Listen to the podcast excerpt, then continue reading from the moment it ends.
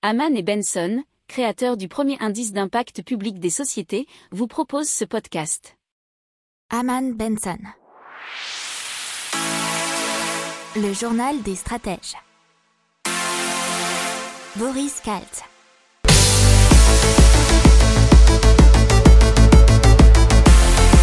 Vous allez écouter l'intégrale tech du journal des stratèges de la semaine du 8 au 12 février 2021. Je vous souhaite une excellente écoute.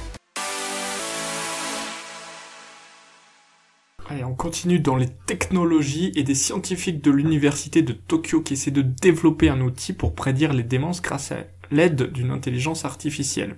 C'est une étude qui a été parue dans la revue Aging.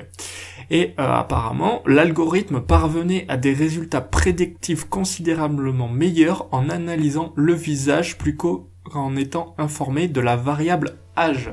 cela donne du crédit à l'hypothèse selon laquelle des informations cruciales seraient contenues dans nos expressions faciales pour détecter la démence. Bien sûr, on n'en est qu'à une phase expérimentale. On continue dans les technologies avec Catalyst, une intelligence artificielle qui aide à soigner les maladies génétiques. Et c'est une plateforme d'intelligence artificielle qui est développée par White Lab Genomics.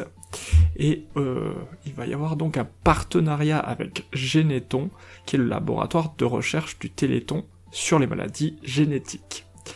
Le but, c'est de rendre ces traitements plus accessibles financièrement. Alors, il faut savoir que Catalyst analyse énormément de données et fait de nombreuses simulations pour permettre aux chercheurs d'accélérer ces développements. C'est ce qu'explique David Delbourgo, qui est le PDG de White Lab Genomics. Euh, accélérer la recherche en utilisant l'intelligence artificielle, ça permet de mettre les médicaments plus vite sur le marché, mais également de réduire les coûts. Alors, je cite, aujourd'hui, une thérapie génique prend 10 à 15 ans de développement avec des coûts prohibitifs de plusieurs milliards d'euros, ce qu'explique donc David Delbourgo. Donc c'est une super initiative qu'on suivra avec plaisir. Petit mot de Leaf qui lance un boîtier capable de transformer un téléphone portable en PC. donc c'est comme si l'on branchait un téléphone à un clavier et un écran externe intégré dans la coque d'un ordi portable. Il n'y a rien à paramétrer, synchroniser ou transférer puisque c'est son téléphone qui contrôle tout et ça coûte moins de 300 euros. L'IF L2EF. Et dans les technologies maintenant, on passe au quantique et euh, la startup Pascal qui développe un simulateur quantique qui sera capable de manipuler jusqu'à 100 qubits fin 2021.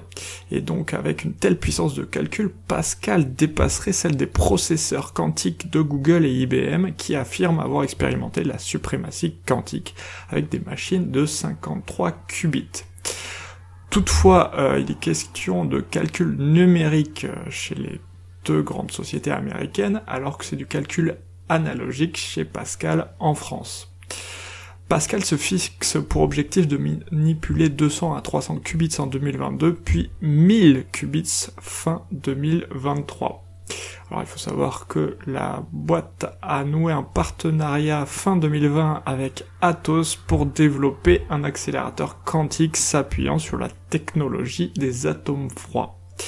Et Pascal prévoit de proposer son processeur quantique 200 qubits dans le cloud afin de livrer ses premières machines physiques à des centres de calcul fin 2022. Passe à Power Past, la pâte qui peut stocker de l'hydrogène et qui a été inventée par l'institut scientifique allemand Fraunhofer Gesellschaft.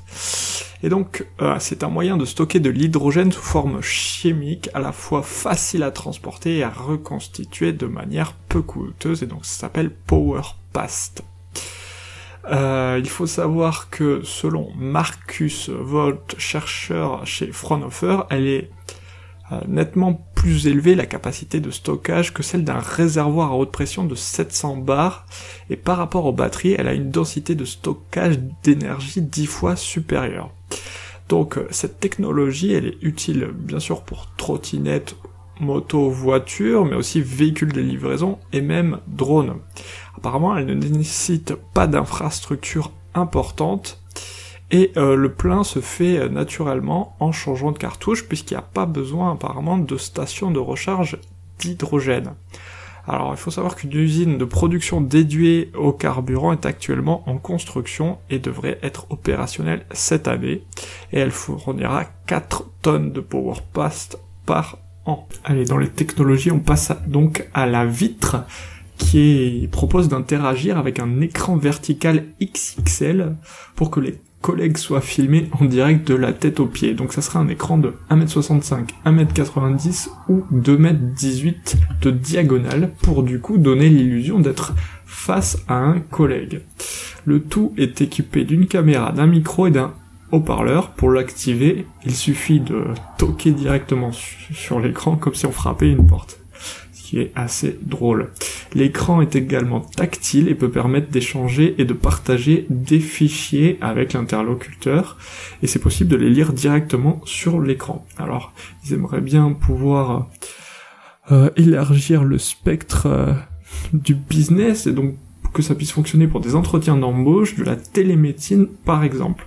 Savoir aussi qu'il y a un système embarqué de traduction automatique qui permet de traduire instantanément en à peu près 30 euh, langues différentes.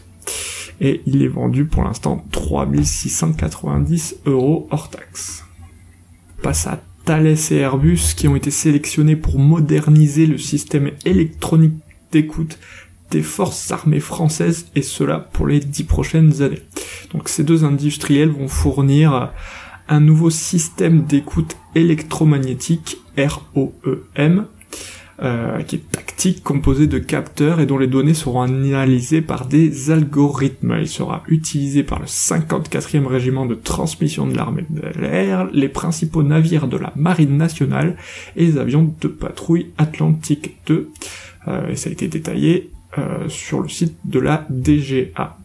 Les premières livraisons par Thales et Airbus sont prévues pour 2023. Pour approfondir ces sujets, abonnez-vous à la newsletter de Haman et Benson et écoutez nos autres podcasts que vous retrouverez dans les notes de l'émission ou sur notre site internet.